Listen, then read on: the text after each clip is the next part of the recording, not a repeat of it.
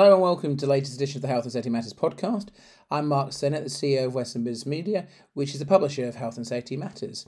As you may know, this podcast is sponsored by the Health and Safety event, which recently took place at the NEC in Birmingham, but will take place again in 2022 between the 5th and the 7th of April in 2022. And it was a fantastic event. It was great to see so many of you there.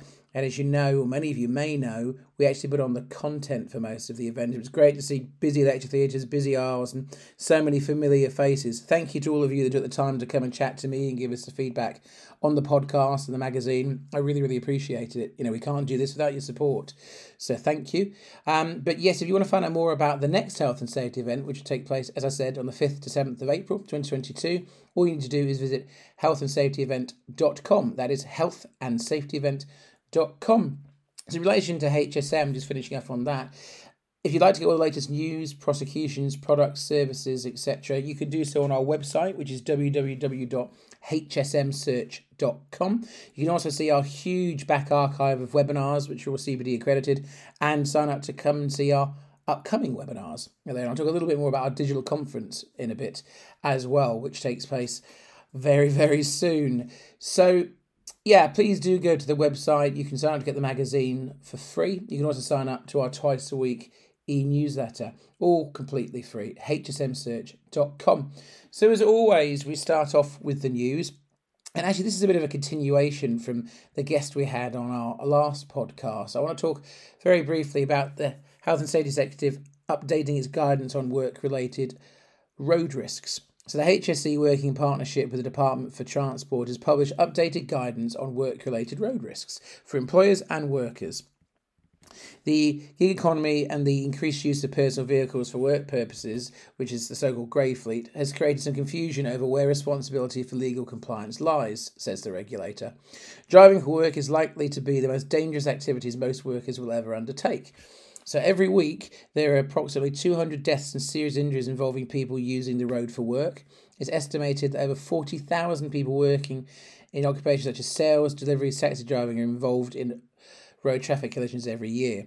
Company car drivers in the UK are 49% more likely to be involved in traffic collisions, even after correcting for geographical, sorry, I should say demographical variables for their relative high usage of mileage. I mean, I'm, I'm one of those people. I, I do you know 35,000 miles a year. I do a lot of work related driving. And the other thing to say is you know countless others will suffer stress anxiety and minor injuries from unreported incidents. So those are the the, the key areas of concern the HSE are pointing out. So the HM inspector for HSE's Transport and Public Services Unit, which is Nicola James, has commented on this. She says the Health and Safety at Work Act sets out legal duties of employers and those engaged to work for them. Their responsibilities to manage work related road risks are nothing new. However, the landscape is changing and we want to ensure guidance reflects these changes and also remains relevant for years to come. Companies who otherwise have robust health and safety policies sometimes fail to consider their responsibilities adequately when it comes to driving and riding for work everyone should come home from work safe and well, whether they're working behind a desk or behind the wheel. So it's also worth noting that prosecutions could lead to significant fines or even custodial sentences. So as well as driving bans, that's another thing that could happen there, or operator licenses being revoked. In 2020, a company found guilty of, sorry, guilty of failing to effectively manage fatigue for their employees was fined £450,000 in order to pay 30000 in costs after two men lost their lives in a motorway collision. All drivers and riders have individual responsibility for their driving behaviour under road traffic laws. However, when driving for work, the organisations they work for have a legal responsibility for their employees' health and safety. For example, ensuring employees do not drive an excessive number of hours and checking the vehicle is properly maintained, even if it belongs to the employee. The regulations apply to all workers, including those using two wheeled vehicles, such as motorcycles, scooters, and e-bikes. So this updated guidance is informed by HSE research, which included a literature review survey and interviews with those working in the sector. So Nicola has added the shocking number of injuries and fatalities associated with driving for work demonstrates that more needs to be done to manage work related road risks. This updated guidance will give employers the guidance they need to ensure the safety and the well-being of their drivers and riders. Organisations with a positive safety culture and Clear, well managed policies for driving and riding for work can have a significant influence on keeping roads safe for everybody. So you can see all the latest guidance updates on that. Um, you can go to hse.gov.uk forward slash road safety to see the latest guidance. But it's certainly a, a never ending cycle of, of, of concern about risk there. The more we drive, the more risk there is. And employers, as it's just been said, they have a responsibility as well as drivers themselves to make sure people are not, you know, doing excessive driving over the amount of hours or mileage they should be, and that the vehicles are properly maintained. So if we don't take this seriously, it's it obviously most importantly could put workers at risk but also it can leave the employers very much liable to serious fines, as was proved uh, last year in that case that I mentioned. So definitely worth sharing that guidance. We did a really good session that I shared about that actually at the health and safety event. It was you know, uh, driving for better business put that on, and it was at an HSE speaker as well. It was a great session. It was great to see many of you there. So yeah, I just thought I would start off with that. The the next story I wanted to talk about was an update to COVID 19 risk assessments needs to happen, urge the uh, British Occupational Hygiene Society. So, BOHS, which is always the shortened version of that, is urging employers to remain vigilant and update COVID 19 risk assessments, especially for those who are working in public facing settings. With schools and universities now open and COVID 19 cases and deaths still remaining high, BOHS is conscious that the relaxation of public health precautions may result in enhanced risks, particularly to those who work within two metre distances of others. As individuals return to normal behaviours with less attention preventing on preventing virus transmission, those who are required to work for the community may be at increased risk, BOHS is warning. Employers should update their COVID risk assessments to take this change in the situation into account. So, to help employers and employees, BOHS in August actually issued an advisory note on working in the community managing the health risk from COVID. This guidance brings to attention some additional risk considerations for public facing workers, those working in the community, and frontline workers in the NHS and other public sector services. And it obviously aims to further support them in updating their COVID risk assessment. So I would urge you to have a look at that. It is very much on the BOHS website. If you're not familiar with that, it's bohs.org is the website. They also have a COVID 19 hub, which is bohs.org forward slash COVID hyphen numeric 19 hyphen hub. So definitely worth looking at. It's something that we obviously had to look at our risk assessment as soon as we, we we've got 24 of us in the office. We had to look at our risk assessments when people were coming back in. Now we do have a mixture of flexible working and some people from home, but we we did still look, we had to do proper assessment as you'd expect to make sure that we still had. We felt we'd still try and have distance between desks, etc. Plenty of hand sanitizer everywhere. We've limited access to toilets to you know one at a time with an occupied sign on and and and put signage up to try and keep people to be vigilant. You know, we followed as much of this advice as we possibly can. Additional cleans. That's just what we do in our business, and it's certainly something that I know that the rules have obviously changed and there aren't really restrictions in England anymore. But still, this virus, this pandemic is still a thing. It's very much so. There's still people getting poorly, still people worse and dying. And, you know, we have a responsibility to try and keep each other all as safe as we possibly can. And, and employers have that responsibility as well. So I would absolutely concur with the BOHS please do look at their COVID 19 hub, bohs.org forward slash COVID hyphen 19 hyphen hub. So please, please do do that. So, another thing that I wanted to talk to you about really is hopefully if you're listening to this ahead of time, but I think I mentioned before Health and Safety Matters is doing its first ever digital conference, which is really not that far away now. It's taking place on the 13th of October and will also incorporate the Safety and Health Excellence Awards 2021, which will be digital one more time. And it's a it's a fantastic full day conference. We've got such a plethora of speakers, including the BOHS, I should uh, mention, are in there. It's chaired by HSM's editor, Kelly Rose. And it's a full day of CPD for all of you to come and listen to and enjoy. You can watch it live, ideally. And if you do watch it live, you can go to any of the sessions that are on offer, which I'll talk about in a moment. But you can also network with other delegates or speakers or sponsors that are there. You can do that through a direct message function. You can request video calls with anybody else there. So, you know, it's free to register, free to attend. A great opportunity for networking. We've got an absolute plethora of downloadable resources on the sponsors' websites, from brochures to case studies to white papers to videos that you can play. That's on the sponsors' drop down list there. You can go to any of those sponsors for help and advice on the day. You can either send them direct messages after the event on demand, because the event will be available on demand for an entire year. You can watch any of the sessions individually or the whole thing, or you can send direct messages still to the sponsors. So if those of you actually came to the BSIF and HSM PPE conference, you'll be familiar with the platform already. But the whole day CPD accredited, you will get a CPD certificate for attending, which is also what sets it apart. But we've got some great sessions on. We've got Alan Murray from the BSIF talking about ensuring your PPE conforms with the relevant regulations. We have also got um, a session on from Eco Online on how to arrange senior management in your safety software project. We've got sessions on HAVS exposure from Reactec. Um, we've also got work and noise exposure, what tools are available to have accurate work and measurements. That's being delivered by Cirrus Research. We've got a brilliant session actually on the importance of choosing suitable and compliant safety footwear. That's been delivered by Delta Plus Group. We've also got a session called Is It Time to Stop Managing History with Julian Taylor from She Software. Julian's always great value in these sessions. I've done a number of webinars with him before, and this session will identify the importance of reevaluating the way you report stuff and also understand the importance of changing the mindset of your people to deliver the real value of proactive indicators. As I said, we've got the CEO of the BOHS, who we've just talked about, talking about health protection in a post Brexit world. Yes, we're back to talking about Brexit. Surely it's better than the content talking about COVID, right? We thought we were past Brexit.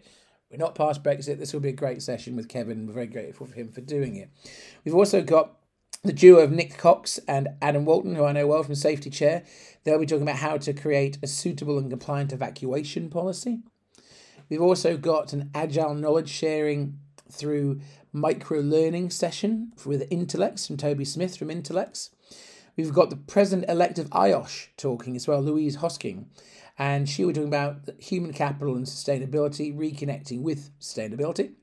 We've got Jigna Patel, who's a previous guest on this podcast from the British Safety Council, and she will be talking about being well together, a strategic approach to well-being.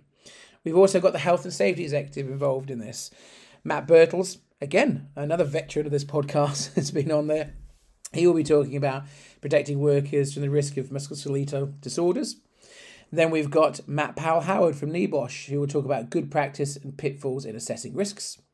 And then yet another person that's been on this podcast in the past, friend of mine, Nicole Vazquez, she will be talking about facing aggression in the workplace. It's all about lone worker protection in terms of facing aggression in the workplace. And then we culminate with the Safety and Health Excellence Awards 2021. And all of those winners will be revealed by Alan Dedicoat, who's our host.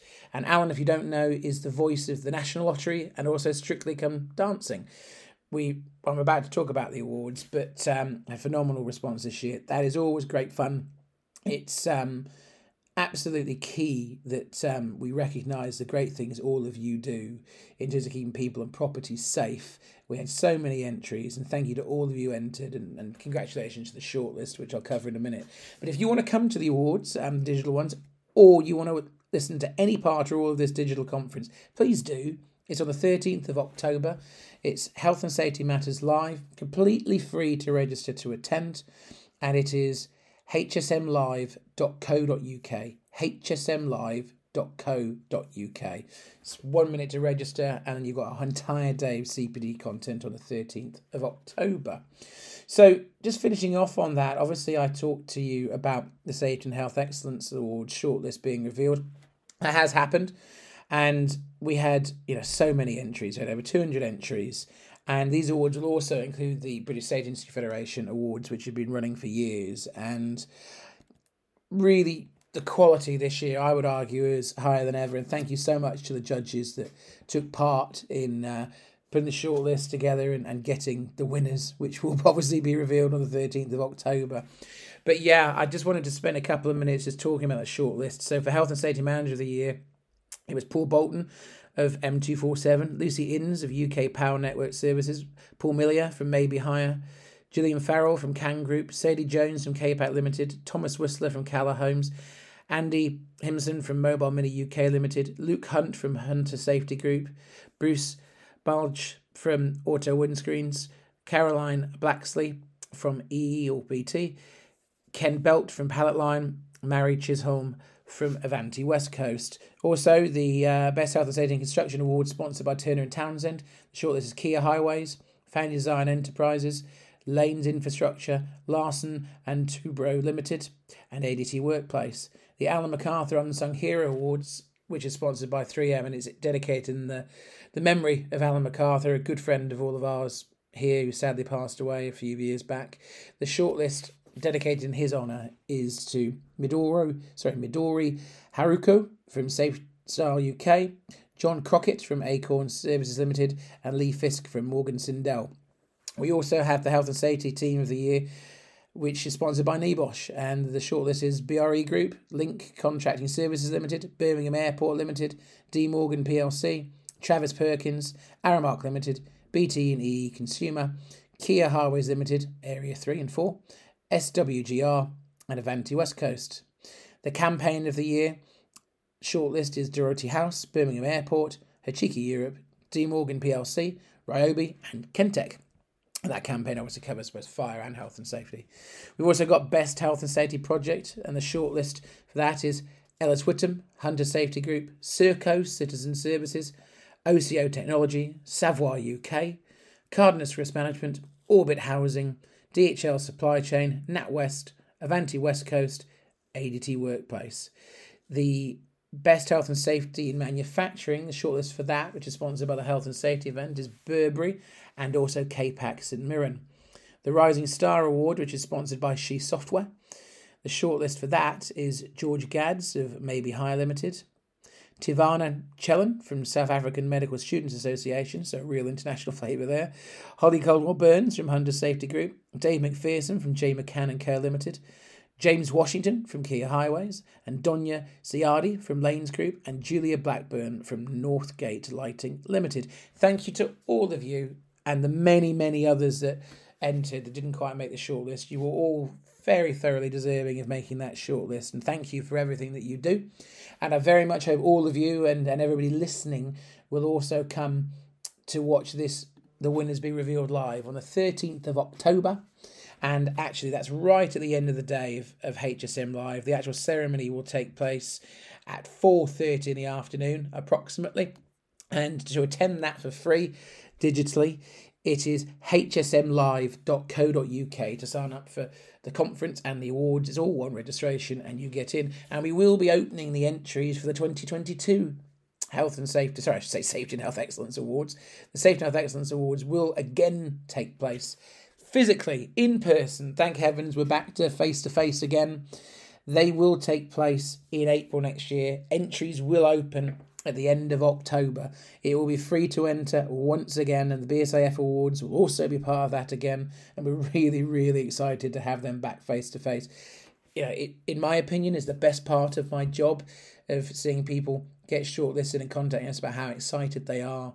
You know, we had over 500 people attend the last one in 2019. It's simply the best and biggest networking event in the sector. We're, we're very proud of it. We're very grateful to all the sponsors and attendees that go to that and make it such a great do. So, listen, the awards are there simply, as I said earlier, to recognise the great job you, teams, your supply chain, whoever does in keeping people or property safe.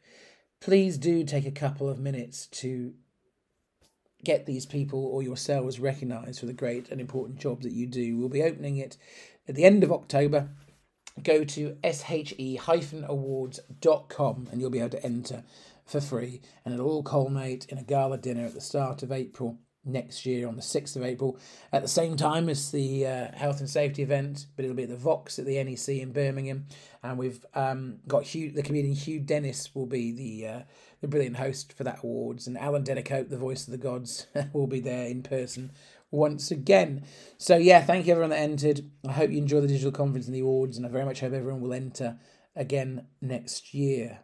So at this point, it's uh, it's now my pleasure to introduce our guest for this episode of the podcast, who is Colin McKenzie from Hellberg Safety. And we sat down and we talked about needing to protect people from noise exposure and the various different things you need to do to ensure that you've got the proper hearing protection. So I sat down with Colin earlier, and here's what he had to say.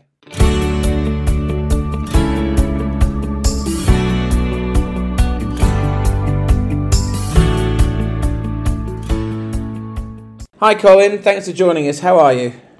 I'm very well, Mark. Thank you very much for the invite. No, we've been trying to bring this one together for a while, and I'm glad that we finally got to sit down together because I know there's a lot going on at Hellberg. But I want to start off this interview, if you don't mind, talking about noise protection. So, what are the common risks that people are exposed to in relation to noise, and how can Hellberg help protect against these risks? Well, if we think about what the, the noise and the impacts on, on the body or the ears, basically what we've got is that you've got sound waves entering the ear canal, which move through, if you remember from uh, from biology, child biology, and then you enter into the into the cochlea through the uh, the hammer, the anvil, and the stirrup bones. And in the cochlea is basically uh, roughly about 20,000 hair cells, tiny hair cells which pick up the uh, pressure wave and turn it into a signal to the into the brain, so we can understand the noise. And these these air follicles are what gets damaged by exposure to high levels of noise. By protecting those follicles, we protect about noise-induced hearing loss, which is just general hearing loss, and things like tinnitus, where people are left with a, a kind of ringing in their ears something that a lot of people have been exposed to when going to a loud bar and being exposed to loud music. And what using hearing protection does is it protects those follicles so that we can maintain our hearing at, its normal level and be exposed to the normal sounds around us on a daily basis. Gosh, you're taking me back to my school days, thinking about biology class there, right at the start. Uh, it's funny how the health and safety world, once you're in it, makes you actually think about uh, di- different things like that. But as, as, as we're on noise, this is a topic that we cover a lot in health and safety matters, but I want to dig even further into this. So, a lot of our listeners will be key for me to ask this. What are employers required to do to protect the hearing of their employees? You know, you could be talking about risk assessment, I guess, noise levels. What are the key things that you think they need to be doing to protect their employees? Well, the main thing is is to measure the noise that's around them. So we do in in the world of, of hearing protection.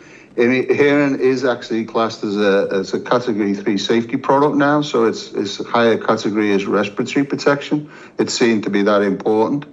And we have two funnels that we operate to. We have one, which is the product standard, which is EN 352, which determines the product specification and the head sizes and a lot of different test criteria that you would expect. But we also have a noise directive, which is uh, 2003 stroke 10 EC. And this is to give people guidance and the safety engineers guidance on how to measure uh, noise in the environment how to calculate somebody's exposure over a working shift, and to look at the trends and the noise around people. So we have we generally categorize it in three ways. We have impulse noise, which is generally something that's less than a second, and something that rises above 20 decibels above the normal noise level in the environment. Then we have intermittent noise, which might be a cycle on a machine. And then we obviously have continuous noises, which you would experience in something like printing presses. So what you're looking at is to look at somebody's exposure over a shift or over a certain amount of time. And then you will understand then what protection is needed to be selected from that. And as I say, you, there's a lot of help in the noise directives. The standards tend to tell you that, you know, you should be protecting people uh, and keeping them clear from really about 80 decibels. So at about 80 decibels, you should be giving them some education of what's uh, what's around them in terms of the noise and what protection is available to them. At 85 decibels, people should be definitely be wearing some kind of uh, hearing protection, and action could be taken to maybe reduce the noise in that area, but certainly protect people from that noise. And about 87 decibels is about the maximum that people are allowed to be exposed to. we would say, and actually, if you follow the noise directive, that what you're looking for is really when you've got your hearing protection on, uh, your earmuff or whatever, you're looking for it to be around about 75 decibels inside the ear. This is to allow the calculations to allow them to compensate for things like if you've got uh, an, an, incorrect fitting slightly, or you've got a beard, or you've got some kind of breakage in the seal. Giving it using that 75 decibels the, at the entrance of the ear compensates for anything on along those lines. But as I say, a lot of guidance. We have a lot of guidance on our website um, at hellbergsafety.com, and you can see a lot of guides on how to select and the choices that are available to you select for the product as well. So, what are the differences between the different types of hearing protectors? So basically, what we have is a wide range that kind of try to work with the user in the environment that they would be in. So we have what we you would recognize as a standard headband hearing protector. Uh, then what we have is a foldable. So for people who are carrying a lot of toolboxes that might be not using hearing protection all the time, but needed to do certain operations. So something nice and flexible and foldable they can keep in the bag so they can use it when they need to. We have uh, hearing protectors that are, are helmet mounted. So for people in construction that need to also head protection, they, they have systems available to them. We have a neck band so you can connect with people things like bump hats uh, where you don't need full hard hat protection, but a bump cap can do. So we have products that integrate with other safety products. And that's very important. And the other thing that we do is we do them in three different levels so that you can choose the appropriate level because really what you still want to be able to do is the user to be able to be still connected with their environment by still being able to, where possible, hear noises around them, such as forklift trucks, um, machines, cutting machines. So people still need to be in touch with their environments as well as being protected from the noise hazards. So, what technology is available in hearing protectors, and, and what are those benefits that they offer to the users? As we're moving through now, what's very, very important with hearing protection is the ability to communicate. So what you see a lot on construction sites is you, and, and different environments, you'll see people with hearing protection either not worn correctly or slightly off the ear or around the neck, generally because people need to speak to other people around them. So what we have now is items, the products that are fitted with things like uh, level dependent, and basically this is where you put electronics into the earmuff and it's like listening to the environment around you. However, you're fully protected by the standards, so the noise inside the earmuff never reaches the levels of, uh, past the standards.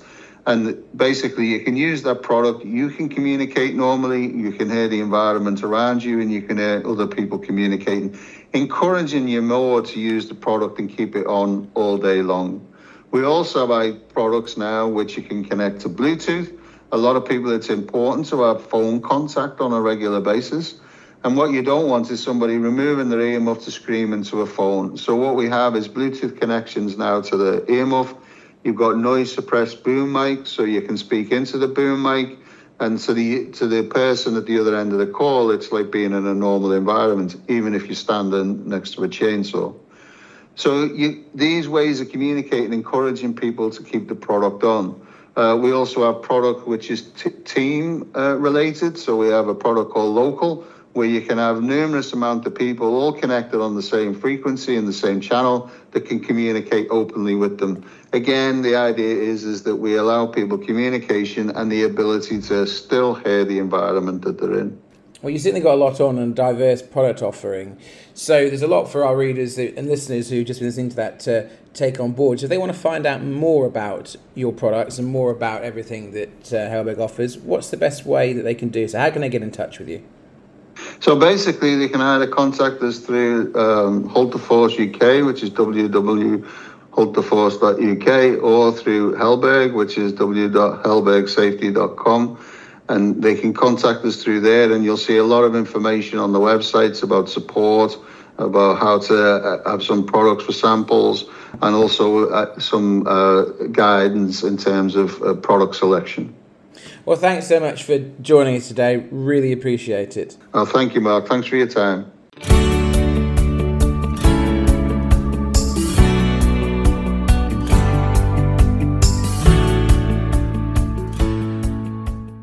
And that's all we've got time for in this edition of the Health and Safety Matters podcast. Thank you again to our sponsor, the Health and Safety event, and thank you to all of you that attended their event earlier in September. And we hope that you'll join us all again there on the 5th to 7th of April 2022 at the NEC in Birmingham. And if you want more information on how you can attend that event for free, just go to healthandsafetyevent.com. In the meantime, if you want to see all the latest news, prosecutions, products and services and also get access to our big archive of webinars, CPD webinars, and look at our upcoming CPD webinars, including our digital conference HSM Live, which takes place on the 13th of October this year. All you need to do is go to hsmsearch.com, and if you want to sign up to get a magazine regularly for health and safety matters, do so via that website, or you could get our weekly e-newsletter that comes out every Monday and Wednesday. So it's twice a week. And all you do to get all of that is hsmsearch.com. And if you want to come to HSM Live, which also has the Safe Health Excellence Awards as part of it, as I said earlier, just go to www.hsmlive.co.uk. So thank you very much for joining us. And I look forward to welcoming you on the next edition of the Health and Safety Matters podcast.